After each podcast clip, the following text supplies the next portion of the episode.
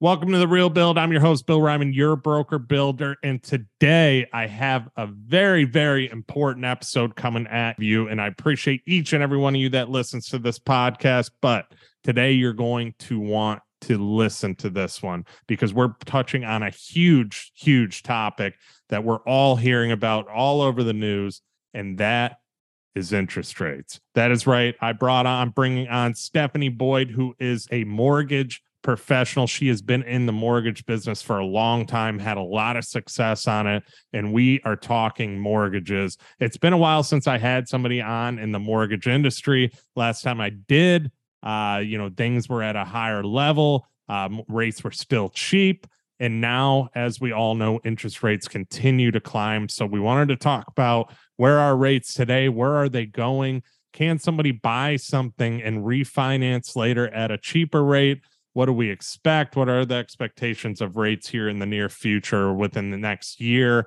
Uh, obviously, the real estate market's changing, the mortgage market's changing. Uh, you know, it's transitioning more where there's more inventory coming on. It's turning into more of a buyer's market obviously people with financing and building homes we touched on that as well so stefani is awesome. She has been in the industry for a long time a ton of experience. She's the ceo of her own mortgage business right now and that she's she's probably the best in the business to talk mortgages. I was so glad to get her on here. Uh, you're going to get a lot of info on this podcast but before we get into this episode you all know the routine. Please take the time to like share comment, do what you got to do. Share this with your friends and family. You guys are doing an awesome job at this. I appreciate each and every one of you. Five star reviewing as well. We got a couple more of those. So, you guys out there are awesome. Thank you so much, each and every one of you, for taking the time to do that. But with that being said, guys, let's hop into this week's episode. Welcome to The Real Build, the show that shows you exactly what you need to look for in construction and real estate. I am your host, Bill Ryman, your broker builder, and each week I will teach you exactly what you need to look for, whether you are buying, building, or selling a house. I interview top people throughout real estate and construction, give you a better perspective prior to making one of the biggest investments of your life. I will also discuss my personal experiences as a luxury builder and real estate broker and answer your questions about the process. With that being said, welcome to the Real Build. Stefani Boyd, welcome to the Real Build. How you doing today? Great. Thanks for having me, Bill. Yeah, I'm I'm happy to have you on because obviously in your industry, the mortgage industry, we have a lot going on right now, and that's why I'm excited to have you on and talk about some things and what you're doing. But before I get into that, let's find out more about you. So, who is Stefani Boyd? Well, let's see. Um, I am a Californian um, I've always been a bit of a rebel in my life. Uh, I started out as a single mom. Um, so when I was 16, I graduated from high school and went straight to college because I realized as a teenage mom, I had a lot of hurdles to get over, and education was going to be like the only way through this thing. so, um, Within a couple years, I got enough units in criminal justice to get my very first grown up job as a criminal investigator. And so I worked on murders and all kinds of other nasty felonies for a few years. Um, kind of got burned out on that. Plus, I had by then three little kids um, by 2000 when I left that job. And I decided to go ahead and join my family's real estate company. So, that's when I originally got my real estate license. And back then, interestingly enough, there was no mortgage license. So that may or may not have had something to do with the crash of the market. There were a lot of uh, subprime loans going around, a lot of real estate agents doing loans, a lot of double, triple, quadruple ending these deals with a refi and a sale and a purchase and a uh, there was churning going on. There was lots of things going on that eventually uh, were regulated after the crash in 2008. So um, now we have a body that regulates us. And so, um, yeah, I did that with my mom's company. Uh, after the crash, kind of everyone in our company went and got a massage therapy license for a few years so we could calm down and decompress from the stress and the horrors of that uh, incident.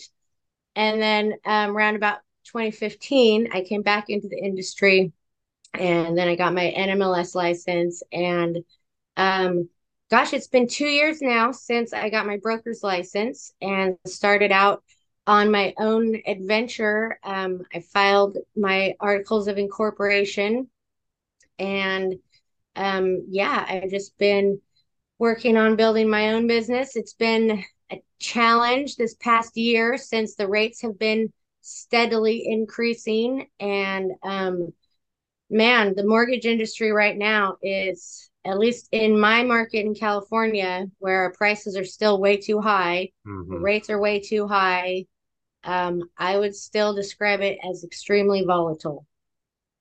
Yeah, let's go into that a little bit more because obviously I'm in the Florida market too, so prices are crazy here. Uh, they they've you know things have I don't want to say normalized. Let's say the market has a little bit where things aren't just selling overnight. Let's put it that way, like they were yeah. uh, a little bit ago, but uh, they've normalized in that way. But prices are still way higher than they were. So you know, let's talk about the current state of the market a little bit and you know how things have changed over the last few years.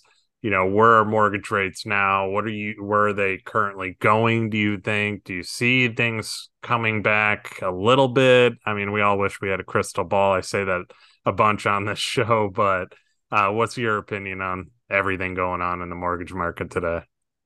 Well so first of all i'm old enough to almost remember the rates in the 80s when my parents were talking about these interest rates and the S&L scandal and all this stuff that halted the huge interest rates and brought about the first wave of mortgage industry changes. So back then, you could expect to get a rate of like 15 to 18% on your mortgage.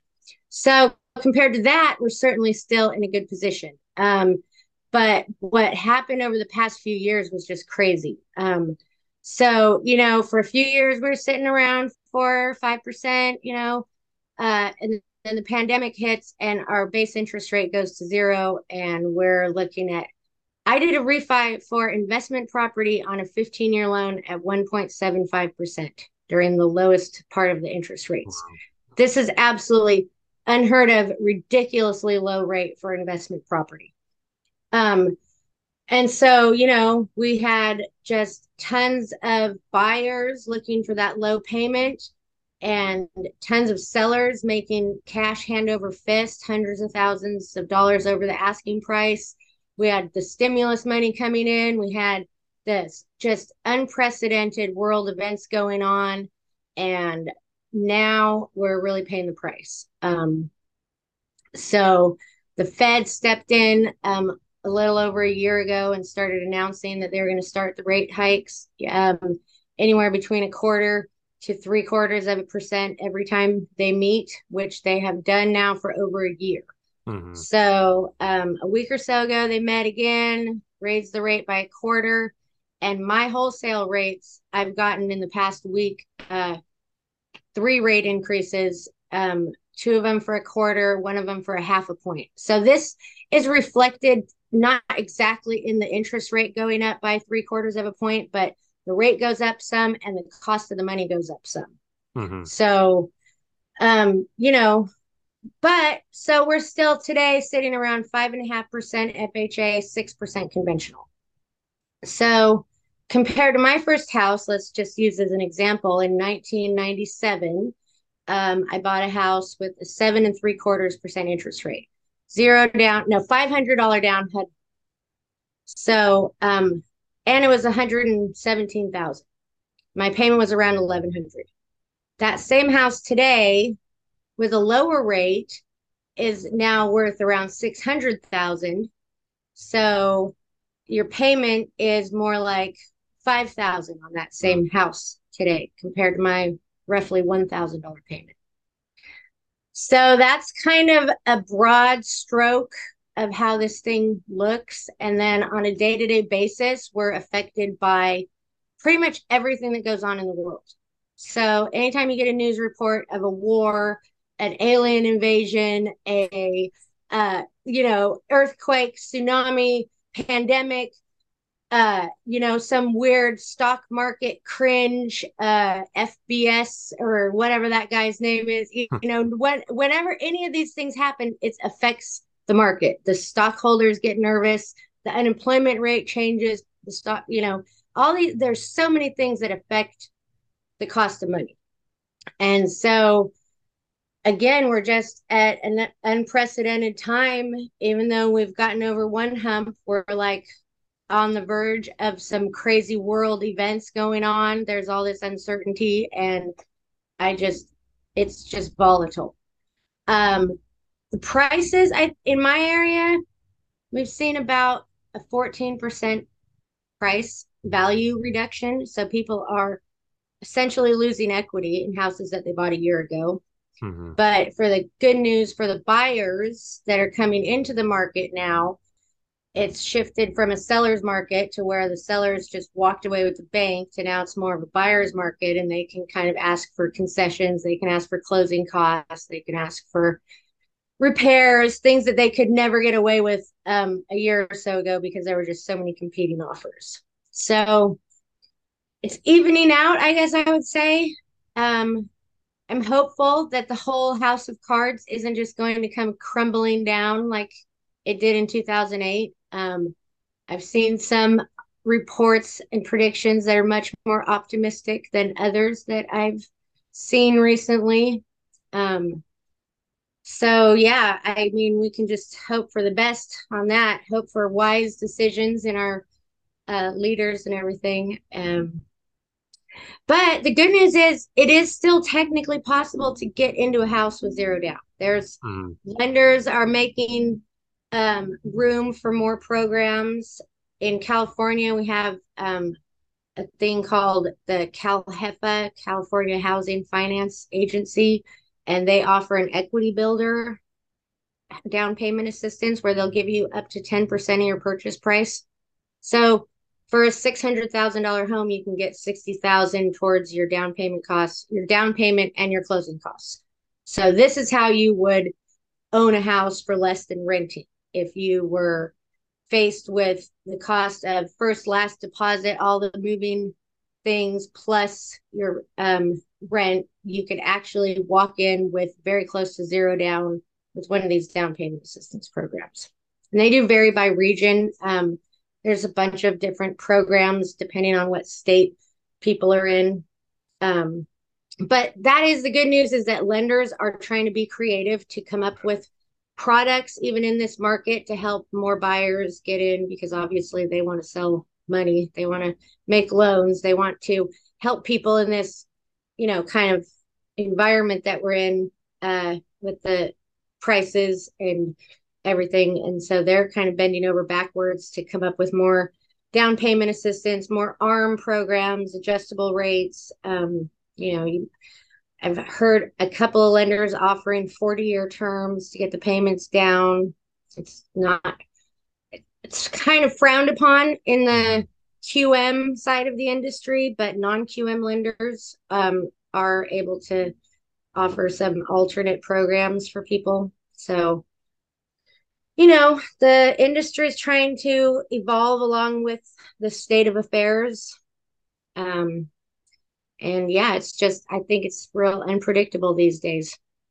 Yeah, I mean, you have to evolve, and obviously, with everything, all the craziness going on, and like you said, what the you know the news just doesn't stop these days too, and it's always something. But it's it's it's figuring out okay how how can we get people to continue to own homes too, and that's what I wanted to go into with you too. Is you know how can somebody own a home for less than renting because now the rents are going so high as well too in my specific area. I'm sure yours in california as well too. So what are some for strategies sure. for that to where they can own? Because i mean i know affordable housing is an issue in this country. I've talked about it on this show too obviously being a builder myself too. There's a lack of affordable houses, especially, I mean, in my area alone, I got a lot of guys traveling 45 minutes to over an hour to get down here to work because it's more affordable up north rather than in Naples. So, um, what are what are some things for somebody to own a home for less than renting? Do you recommend? Well, so the number one strategy that um, a lot of my borrowers in the past were able to employ was getting in on a duplex or a triplex or a fourplex. So you can get an FHA loan and you can get your tenants to basically make your payment for you. So if you're in a duplex, of course, you've only got one tenant, but you know, if the rent is enough, it could potentially pay your home mortgage, or maybe your portion of the mortgage is only 500 after the tenant pays their rent. So, same thing with a triplex and a fourplex. Um, FHA is always kind of changing the rules, or more specifically, the lender overlays change more than the FHA rules change. So, every lender has different uh, parameters that they will agree to work within. Some of my lenders don't do fourplexes, they'll only do a duplex, you know. So it varies. Um, but you know, two years ago, getting into a house for less than you could rent it was a way more viable conversation when the rates were in the twos and threes. Uh, now, unfortunately, um, it's a little bit more of a challenge in my market in California because um, the rents are, like you said, increasing and the housing cost is decreasing some. Um, so, you know, it would be accurate to say that you could get in and pay about the same for rent in some parts of town. So, Unfortunately, what a lot of people in California have realized over the past couple of years is that there are several way less expensive places to live than California. Hmm. And so, you know, that's a strategy. My one of my sons, I've got three grown sons, and my middle son recently moved to Ohio, where you can still buy a house for eighty thousand. So, you know, he went from here where rent would be like maybe 1800 for a two bedroom apartment and he's in Dayton paying 695 for a two bedroom apartment. Oh. So and he's making the same exact wage that he was making here. So it's not like there's any other equaling factors. Mm. Uh, so, you know, that's really why a lot of people, when they were able to work remotely, were just like, why would I continue living here where my rent is so much, where my mortgage is so much? I could sell my house right now, make seven hundred thousand dollars and move to Tennessee or Ohio, which is a, unfortunately this week not such a great spot to live in. I hear, um, but yeah, relocating is another way to drastically change your housing expense. Um, so, but these down payment assistance programs are a really great way to get in with less than it would actually cost you up front to move and change your apartment that you're renting, you know, because there is no first, last, and deposit. There's just uh, down payment assistance. I've actually had people write a thousand dollar check for their earnest money deposit and get fifteen hundred back at the close of escrow after the down payment assistance covered all their fees and everything. So um, there are a lot of options out there. How let's go into two is obviously you know like you said there's a lot of options and so on as well but how can somebody figure out you know how much they can afford or calculate how much they can afford for a home so they are ready to go and get a mortgage? Right now i mean a lot of the interest rates are scaring people. It's like you just said too you know in the 90s it was at 7% i think at one point interest rates were even higher than that in the 80s i think as well too. Oh, yeah. at some point they were way higher. And now you know we had next to nothing rates and now we're going back up and people are afraid of that. Uh, obviously going from a 2% to an 8% or 7% is a big quite the big jump too so how can they realize or figure out what they can afford what's an easy simple way so there is a real simple calculation. Basically, most lenders, as a rough guideline, you've got a front end and a back end ratio. So your front end ratio is your housing expense. and that's going to include your principal, interest, taxes, and insurance. And then your back end ratio includes all of your bills, your car payment, your credit cards. Uh, basically, that number combined together can be roughly 50% of your gross income. Okay. So, um, you know, you you know what your annual is or your gross monthly salary. Um, just cut that in half and add up all of your bills and what's left is what you can afford to pay on your mortgage. Does that make sense?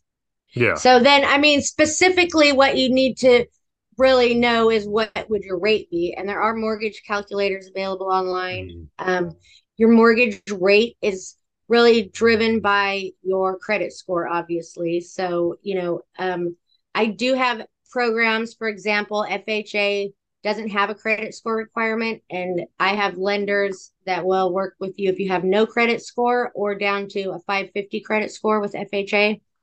Conventional loans typically require like a 620 to 640 area. And then if you've got a score in the 780s, then your rate's going to be way better than if your score is in the 600s. So incrementally, the rate goes up. They charge you more and more money the worse your credit is. So there's one really good reason to be careful with your credit, stay on top of it, um, become educated in, you know, managing it, keep an eye on it, get updates um, about how to improve your credit score. Credit Karma is good for that. They make little suggestions, you know, get a new credit card. Um, but one thing that they probably won't tell you, which I learned when I had a credit company come over and give a training in my office. Um, they kind of broke down like what the credit bureaus score you and the percentage that is attributed to each uh, category of factor. So your credit score is derived from a number of factors. One of them is the age of the account. So your older accounts, as you keep this account for 10, 20 years, that is a considerable factor and helps your score go up.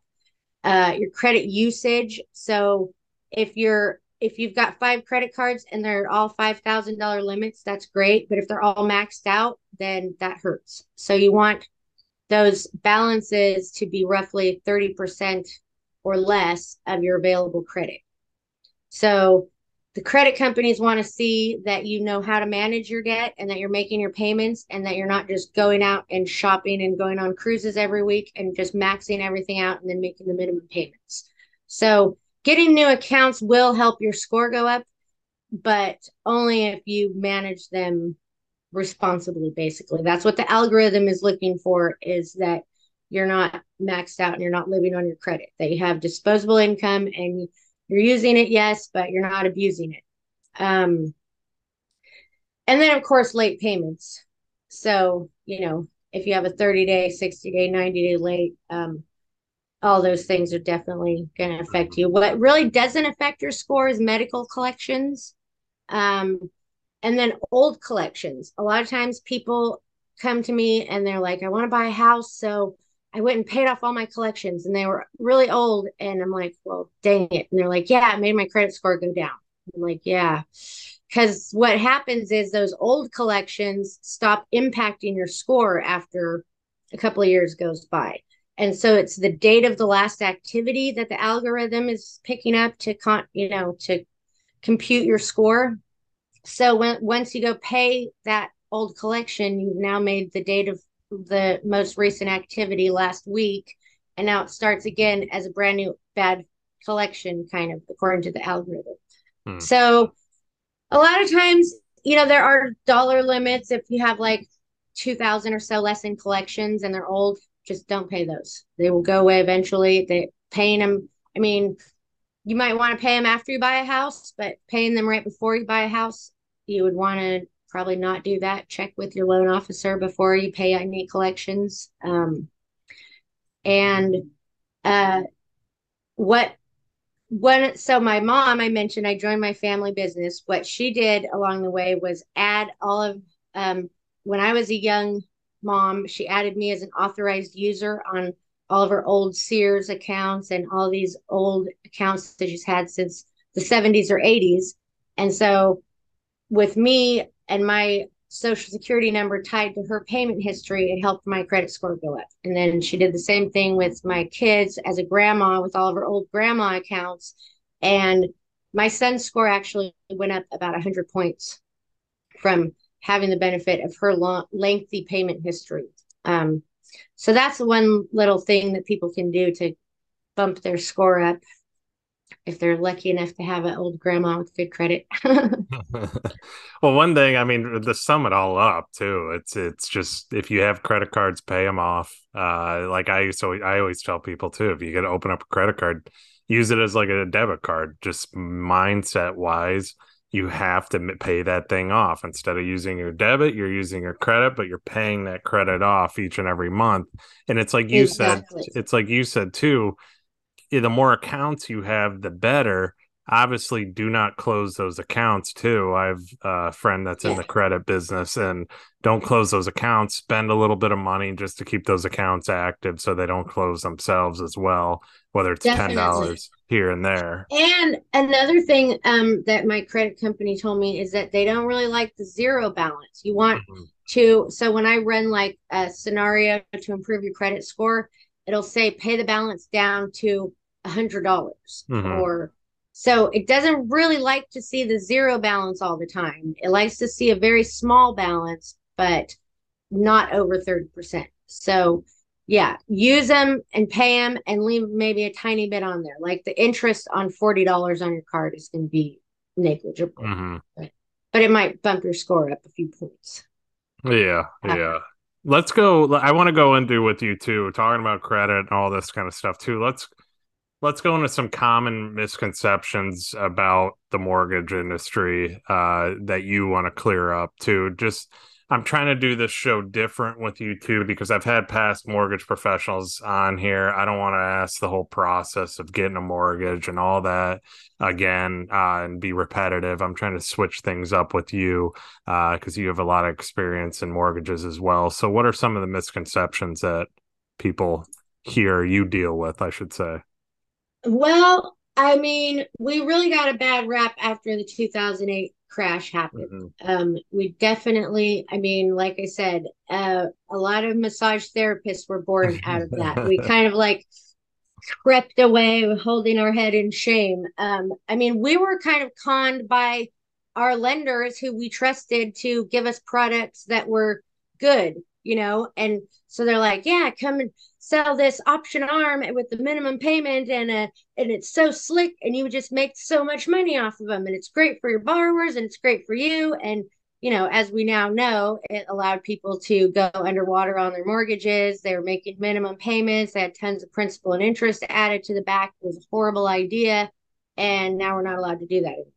So i mean we i don't feel like a lot of mortgage brokers were really bad intentioned with those things. We were just like doing what we were told by our people that were in charge of telling us what we were supposed to be doing because essentially we were real estate agents that were making loans and mm-hmm. you know brokering loans not making them so you know it um we got a reputation for sure for being um let's say greedy uh and those um you know not lack of transparency. And I'm sure there were sleazy lenders that were doing things that they shouldn't have been doing along the way.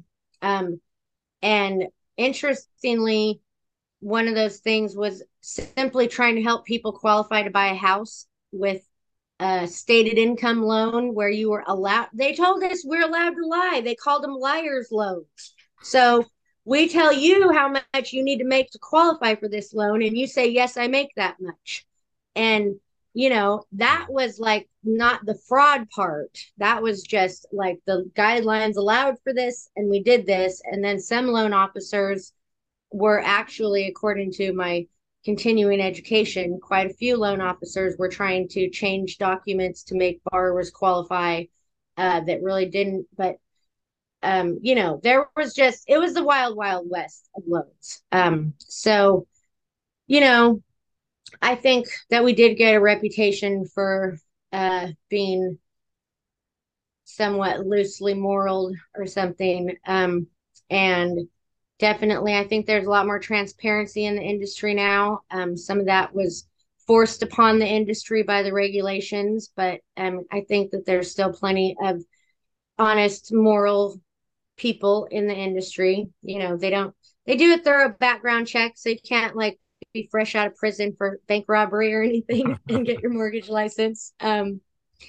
but yeah, I mean, I think that that really it's a, it's a service industry and i don't think that a lot of loan officers historically really took that seriously as you know being service minded being you know genuine transparent all of those qualities that you would look for in somebody trusted with your financial services um so yeah i i'd say i mean i don't really experience many of these accusations, but for overhearing conversations here and there, you know. Um, but there's probably some people that think that mortgage brokers make too much money for not doing enough work.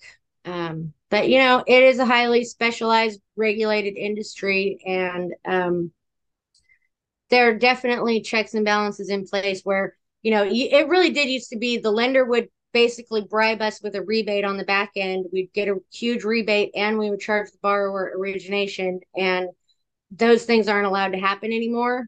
So the fees have really been reined in um, by the regulations, and the transparency uh, has been regulated as well.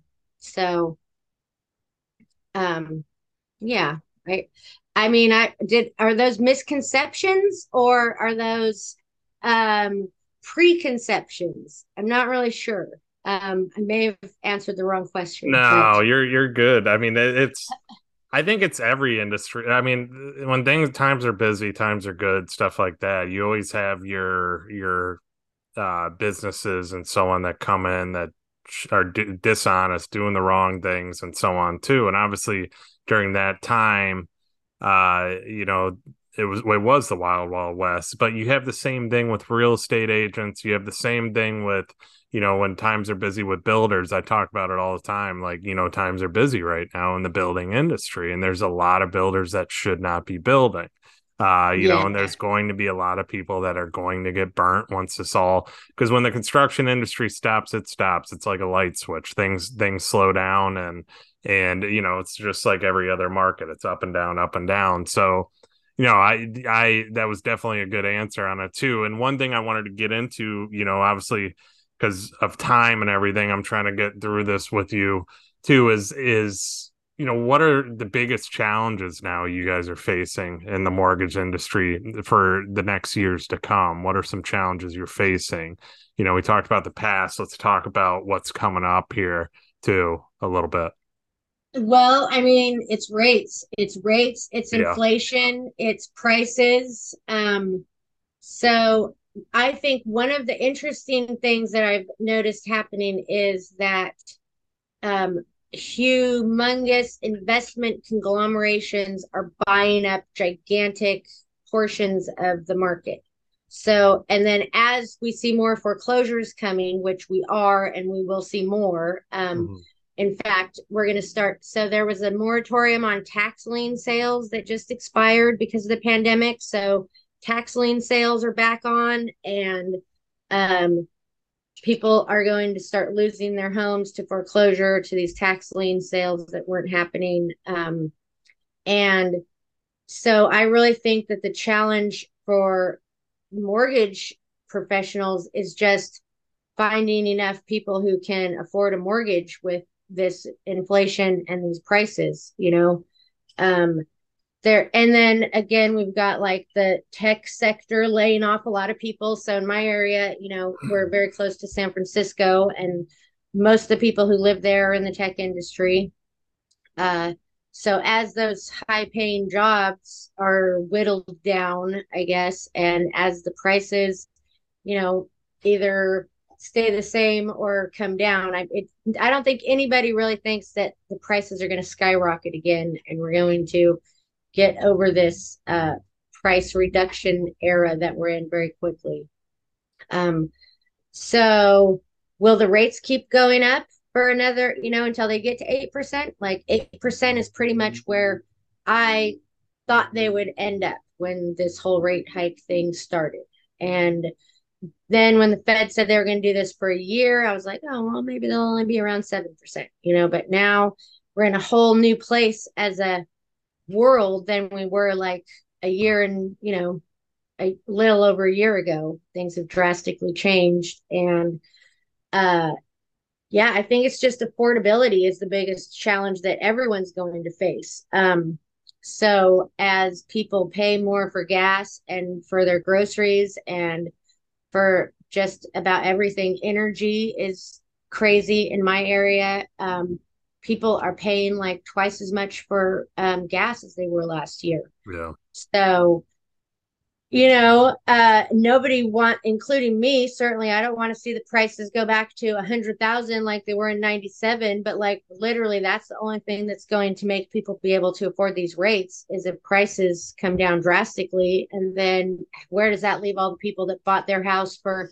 super inflated price two years ago um you know, will that drive another wave of people dumping their houses that they weigh they owe way too much on, like they did in 2008? Mm. Um, you know, it's just um, I think there's a lot of uncertainty, and that's certainly another challenge um, because what do you do when? I mean, I had so many buyers priced out when these rates started going up. You know, people that were barely qualifying with they're really good jobs. Um, but you know, if you've got a seven hundred dollar car payment or whatever, and your your ratios are pretty close as it is to get a nice house that you want. Now the rates are three percent higher than they were. Yeah. Uh, definitely. Yeah, that's I think the challenge is affordability. Yeah, and I think that's and it's like you just said. It's even in the car market too. Uh, how and I just saw an article on how inflated the car prices are, even for used cars too, and people are paying more than ever before for vehicles, and an average of a thousand dollars a month and up for new vehicles is just insane too. I mean, you buy a Honda yeah. Civic and you're paying a thousand dollars a month for it. It's crazy, you know. Exactly and I have a guy I've gone to a bunch of times to buy used cars for my kids, and his prices are 25% more than they were a couple years ago when I bought my last car for my kid. So he used to pretty much everything was six thousand dollars for his cars that had a hundred thousand miles on them. Now they're all eight thousand. Wow. Wow. Yeah. So Should yeah, I mean they talk about oh, and inflation's 0.4% or something and it's really like in reality i don't know where they get that number from but um everything i'm paying for seems like i'm paying 25% more for it oh yeah go to the supermarket and look at eggs it's eight dollars for a carton of eggs now so it's just it's, it's, yeah and that's like 400% increase in the mm-hmm. price of eggs yeah. so I mean, yeah, and that's got to be scaring people too. But I think that the thing that people should really keep in mind when they're thinking about buying a house, like if you're in a position to be able to do that, like you're paying rent anyway, 100% of your rent is paying your landlord's mortgage.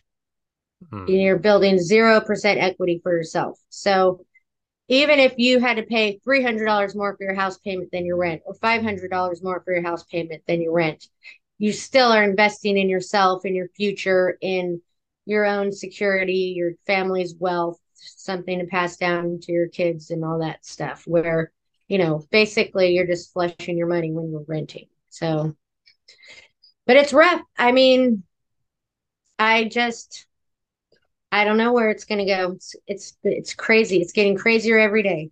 Yeah yeah, and uh, one before we wrap this up with some personal questions too, I just wanted to cover because this is a very important topic. Is you know veterans too and and VA loans. Obviously, you have extensive knowledge on that as well. Is there any specific things that are offered to veterans right now, or is that still are they getting hurt as well, or what are you seeing there?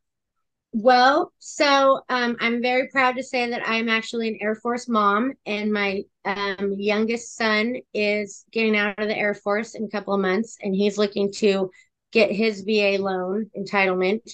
Um, so the good news is that, of course, the VA is still backing these loans for our service members, um, active duty or, uh, you know, discharged honorably.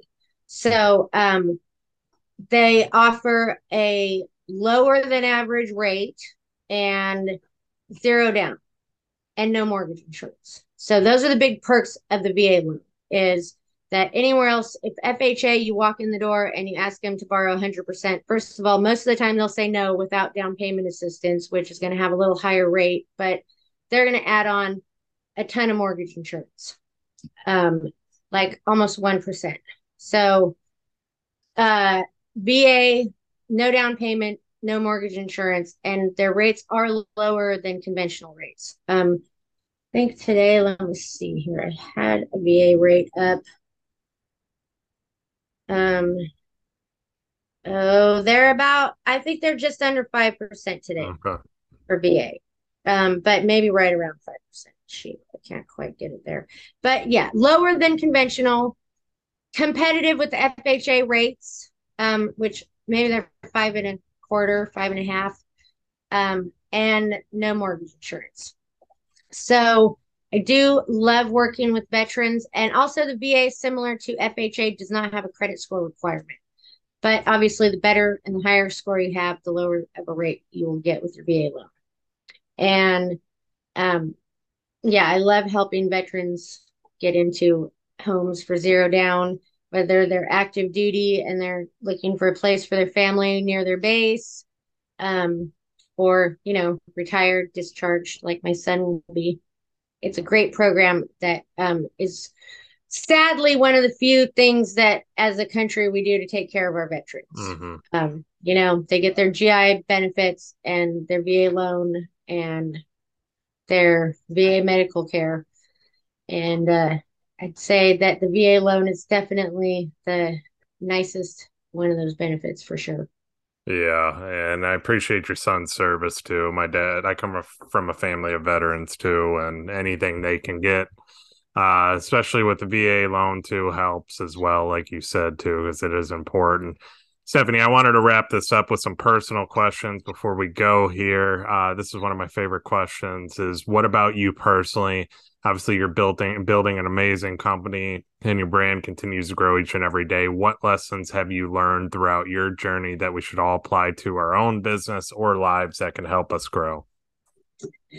Well my favorite tip for personal growth is to look around periodically and assess your personal relationships and friendships and if you're the smartest one in your friend group, go out and find some new friends that are smarter than you because those are the people that you're going to learn from and grow from. And it really it's it's lovely and it feels nice when you're the smartest one in the room, but you're not going to learn anything unless you surround yourself with a higher caliber. Um, so you know, there's a lot of networking events out there. I go to, you know, realtor functions and I have some investment investor functions I go to and just trying to meet people who are doing something that I don't know about yet. And um, you might find the most intelligent people in the most surprising circumstances. Mm-hmm. So, you know, there's a lot of smart people out there that are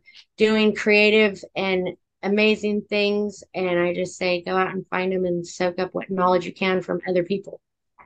Love that. Love that answer. A hundred percent agree with you too. It's it's you know, you surround yourself with the people who you're going to become. That's for sure. So uh, love that. And another question I like to ask people ask you about your past. Let's talk about your future. Where will we see Stefani 10, 15, 20 years from now? Who will you be?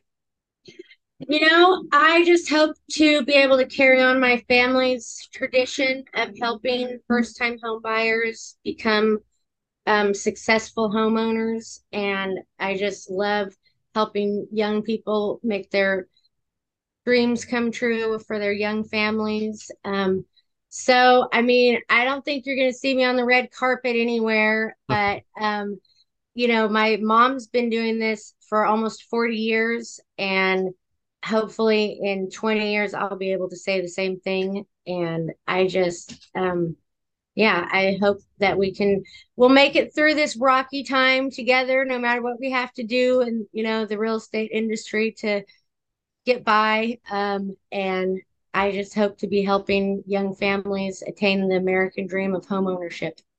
Love it. And my last question to you and what this show is all about is what exactly do people need to look for when hiring a mortgage broker and why should they choose Stefani as their broker of choice? Well, I think that the exact thing you should look for in a mortgage broker is someone who is service oriented, somebody with a servant's heart.